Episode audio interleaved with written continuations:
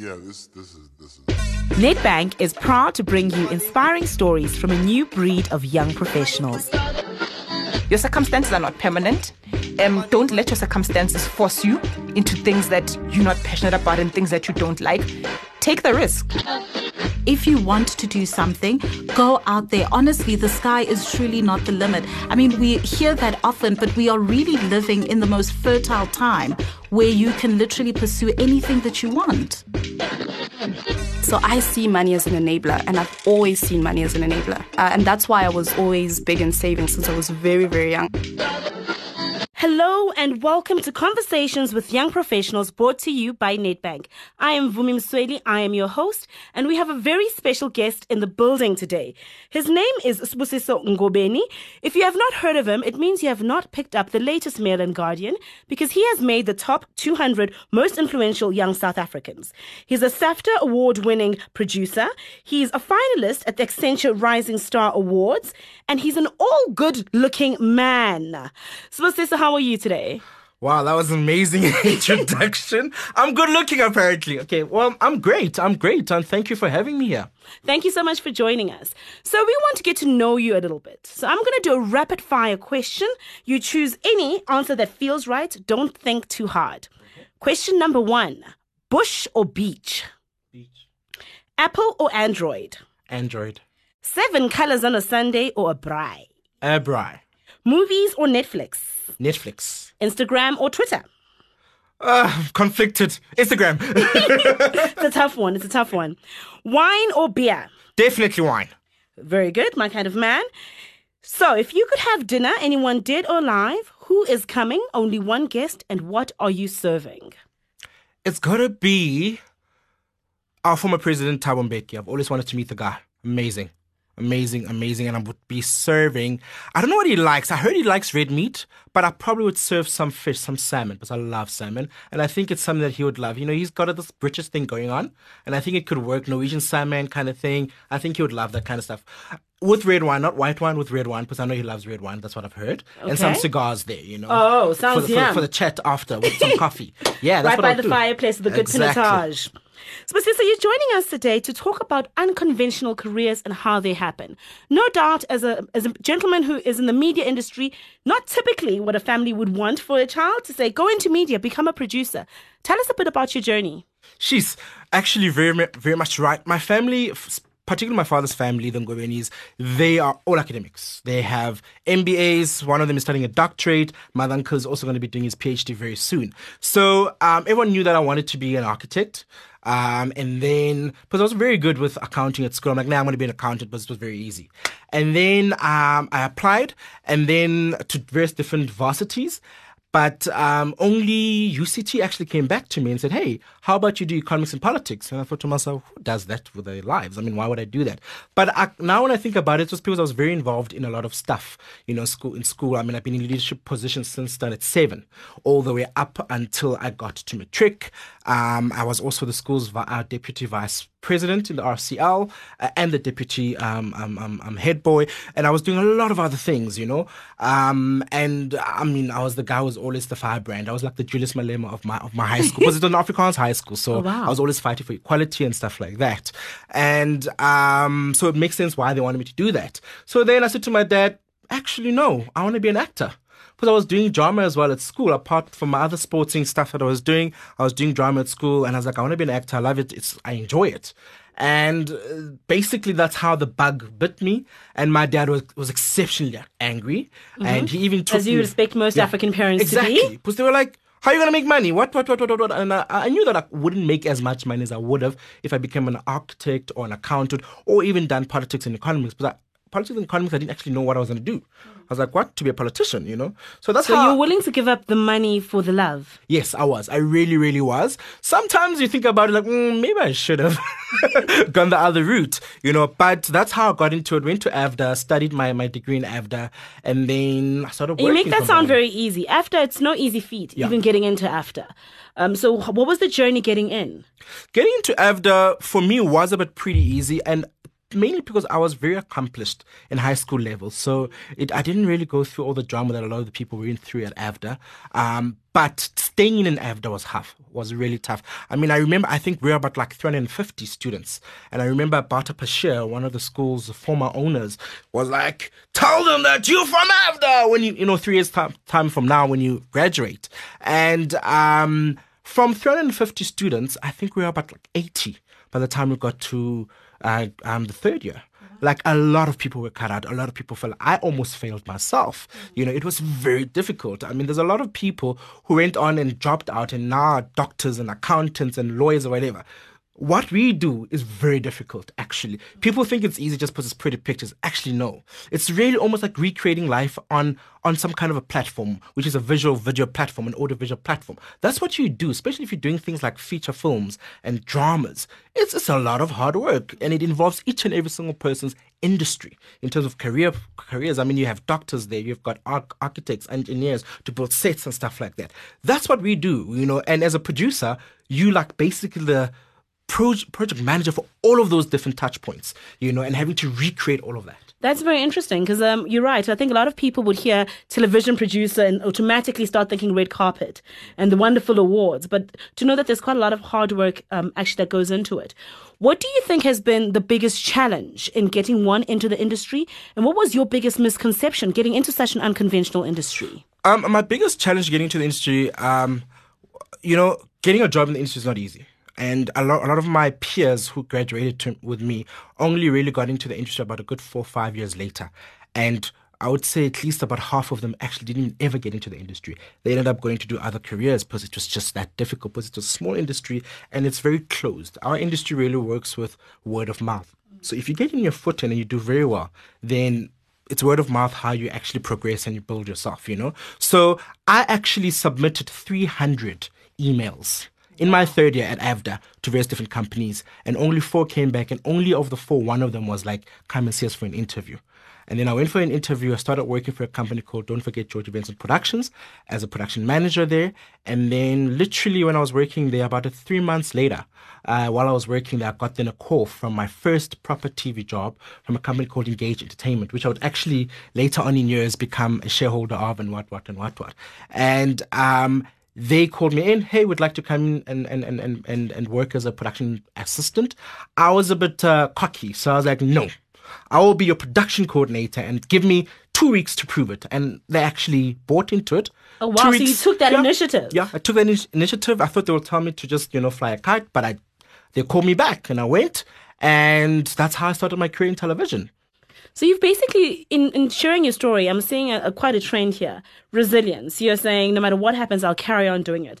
Two, taking a chance and saying I'm going to bet on myself and take it to the next level. So, so it's no wonder you're definitely one of South Africa's most influential um, young South Africans. I'm very interested to know in you looking back at your career now, knowing what you know now. What sort of conversation would you have had with your younger self to make sure that you are where you are and you actually superseded? Um, that's a very difficult question because normally I think it I, I would have different answers every time. So because there's, there's, there's a number of things, but one of the things that are, are very key to me now is that I would have said to myself, trust yourself better. Trust yourself better because I've been suffering from an imposter syndrome for a very long time. And I've been suffering from being not as confident for a very long time. I had to wait for this kind of moment to start having confidence in myself and trusting myself because from a young age people were like dude you're really good at what you do you know you're a very confident person you're very they see it but i don't feel it mm. you know and um why i started realizing that maybe i actually am you know a bit uh, above the curve is or ahead of the curve was i mean I became a producer director at age 23. That is when I actually got my first SAFTA nomination wow. as a producer and a director for a, for a, a, show called Salted, you know. And at that time, there weren't many producers and directors. I was producing South Africa's biggest show and directing, which was called Gospel Gold. And I think we are sitting around about 400, 4, 4 million viewers at the time. I was extremely influential at age 23, and I didn't know that, you know, and I was doing three other productions at the same time. So I didn't really realize my talents until a much later time when I started reflecting on my career. And I'm like, geez, when I look at how people's careers have been going, I've actually done so much you know, for someone who's now 33, you know. So I think I would have told my younger self, trust yourself better, um, um and, and really try to, to declutter everything around you and, and, and, and have more focus. I've always been focused, but I feel that I should have been more focused because I think a lot of things would be even further. But I'm, I'm, I'm much more content now with where I am actually. You know, I'm not as depressed as, you, yeah. as I was yeah. before. Yeah. It's interesting you mentioned the imposter syndrome. So for our listeners who don't know, imposter syndrome is that feeling when you walk into a room and the voices in your head basically let you know that you're not good enough, that maybe you're just a fraudster knowing what you know now, how do you overcome that when that that insecurity, that fear that a lot of us might feel when you walk into corporates or we walk into unconventional spaces like yours? How do, how do you help counter that within yourself?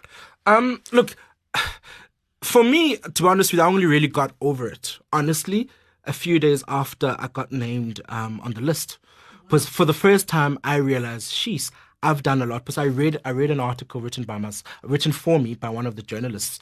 Um, thank you Nedbank actually because you guys have uh, really helped me get over something like this. Well so, done Nedbank. so so um, because of what I realized of the accomplishments and I started playing back what people have been saying to me since I was in in the in the high school days, and I realized, she's I actually am good as what people are saying I am, you know. But I think I needed more pat in the back. But you don't need to have a pat in the back. When someone says you're good at what you're, take it and own it. Take it and own it and run with it, and make sure that you exploit that, because you're going to only be a better person. You're only going to be reaching higher, um, better heights, you know. And to me, in a way, I wish I had uh, taken note of that at a much earlier age, a much younger age. But I'm happy that now I'm over it because it took me a long time. Because I'd sometimes get very embarrassed when people would sing accolades and stuff about me. Um, but then after the the the the the, the, the MNG thing.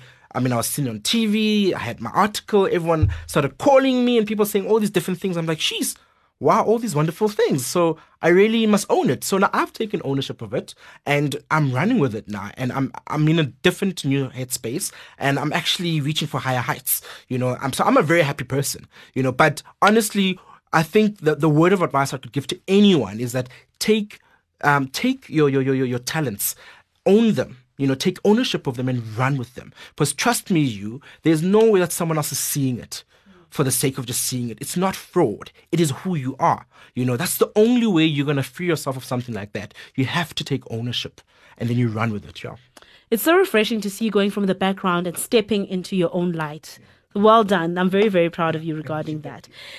What I'm curious to know is clearly there's been a lot of bravery, a lot of bravery in stepping into your own light, a lot of bravery in saying, you know what, this is what I want and going forward for it. Now you've taken another step. You in the past few months you've recently left a company that was thriving and you're stepping into into a new spot, a new light. Tell us a little bit about your journey and the new business you you've now uh, founded. Yeah, so um so basically um Engage Entertainment is a company I worked started working for and then I left. I went to um actually got poached. So nice to start to say that. Got poached by Red, headhunted by by Red Pepper Pictures to work for Connect TV. Some of the shows that you guys watched, your Kula Spones, your Kachings, and we are part of the team that was developing your OPWs and all that stuff, you know.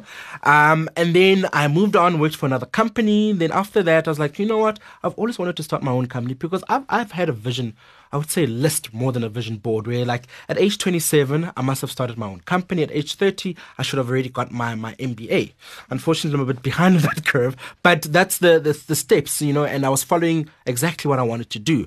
And then um, Engage called me and said, listen, we'd like you to come back, but we'd like you to come back as a business partner and also as a managing director of the company and executive producer.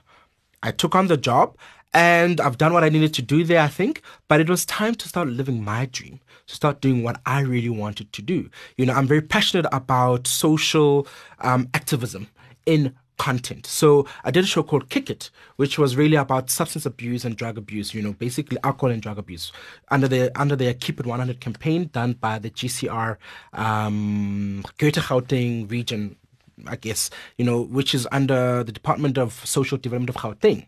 And um, that kind of content I love, you know, so I want to, I want to start really focusing on doing that kind of content that changes the lives of other people and help other people be better than who they are, you know, in their current state. So then that's when I was like, no, I'm going to start something new. And then I banded out with, uh, with some two girls, Club together with some two girls um, who are now my business partners, and we started a company called Mindset Concept Production House, and that's where we are now. Um, I'm their current COO. So I'm the chief operating officer. We've got a CEO and we've got a chief content architect. So these are the three business partners, and we are now taking over the world. So soon you'll be seeing quite a lot of exciting content coming from us. And um, I mean, we've just recently delivered our sixth annual Africa Television Market in Durban. Um, so we're doing a lot of stuff. So I'm very excited for the future and what the future is bringing, you know, on my plate. I love the fact that you started out with a vision list that this must be accomplished at this point. And when you've seen that season end and you're ready and I know how much courage it takes to be an entrepreneur, to step out and say, this is my dream, this is what I'm going for, and, and crossing that off the list. I know you said that you're still wanting to do your MBA. Congratulations on actually getting us, uh, uh, actually being accepted at the Berlin Leadership Academy. So congratulations on that. I'm sure that MBA is very much en route. Um, from my side, I'm curious. Obviously, Nedbank is sponsoring us, so we can't let you go without talking a little bit about money, especially as an entrepreneur. Let's talk about what are your spending habits? Things that are bad, things that are good, and what you've learned about money. Jeez, I've learned a lot about money over the Not past. just how to spend it like I do. Look, I've learned a lot about money because I've had I've had the privilege now of running a company um, that has a balance sheet that has uh, you know um, you know you have to worry about cash flow and stuff like that. Things that you don't really you take for granted. So I've had to start applying that into my own personal life, you know, and um, and obviously because um, my, my, previous business was also going through a bit of a drama because of what's been going on with the public broadcast. Because most of our business was there as well. So we've been having a cash crunch. So now you have to learn how to really manage your money from a cash flow point of view week to week sometimes even day to day. And that's what i've had to now learn to do you know where i actually do draw up a budget Funny wow. enough, I really do draw up a budget um, every single month of what I, am expecting to get. I'm like, okay, fine, that's what I'm getting this month because I work as a freelancer at the moment. So money is still, you know. So um, so what I've been doing is that I've been drawing up a budget month to um, month to month, and then I make sure that I manage it on a week to week basis. So basically, the same things that I was employing in my business, um, I'm employing in my personal life because that's the only thing that's actually been keeping me going, you know, day in and day out. And now in the new business that we've just recently starting, it's something that I'm now employing in the new business. You know, so soon, I mean, we'll have a proper healthy balance sheet, you know, and a healthy bank balance. You know, so um, my bad spending habits are wine. I love wine. I love good wine.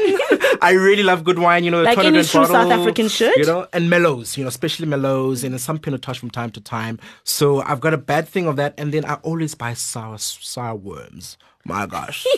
so those are only two money stealers from my from my from, from, from my from my from my bank account. But other than that, I save. I've got a tax free account. You know, so and trust me, it works tax free account works. Um, and I've always had a very good idea of how to really preserve and grow money because even when I was in um, at AFDA, in I was doing my second year when the the the, the, the shares for what you call it for um, MultiChoice under the Naspers. yeah for multi it's actually MultiChoice under the uh, I forgot what which is the B company mm-hmm. and I Phuthuma so I actually bought shares there and I cashed them out a couple of years ago when I was going through a cash crunch, and it was worth a lot. I mean, I literally put in 2,000 rands but it became tens of thousands of rands in less than eight years. So you have to you have to put some money aside, no matter what. Even if you get fifty rand a month, make sure at least ten rand of that fifty rand is put aside. You know, and you can break up that ten rand into different savings pockets as well. Because trust me, it works. You know, um, appreciation works because of compounded interest. You know, so um, that's how you you grow your money. But you have to also learn how to manage the cash flow of your money. Thank you so much, Sbu. Last question from my side. What w- wise words of wisdom, no, rather say, what words of wisdom, little pearls, would you like to share with our young professionals, especially those wanting to enter unconventional spaces? Look, I think it's about learning to trust yourself and being very resilient. You have to be resilient because it will get tough. I won't lie, I've had a lot of down moments, but I'm always picking myself up. Um, and also, it's it's also about following your instinct and your gut feel. Trust me, you gut feel is the best best decision maker for you in anything. Do not ignore your gut. So follow your gut, be resilient about what you're what, what you're wanting to do, and just do it.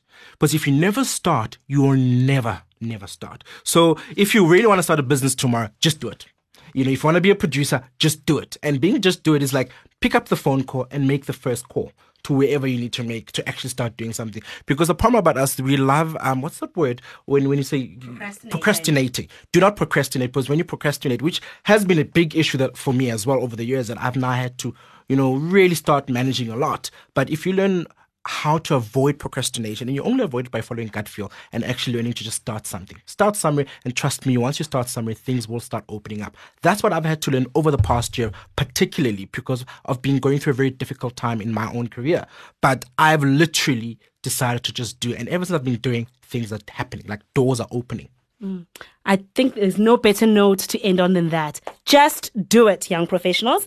That's it from me, Vumi Msweli, Conversations with Young Professionals, brought to you by Nedbank. Thank you, Sbu. awesome For more info and to hear even more interesting conversations with young professionals, log on to www.youngprofessionals.co.za.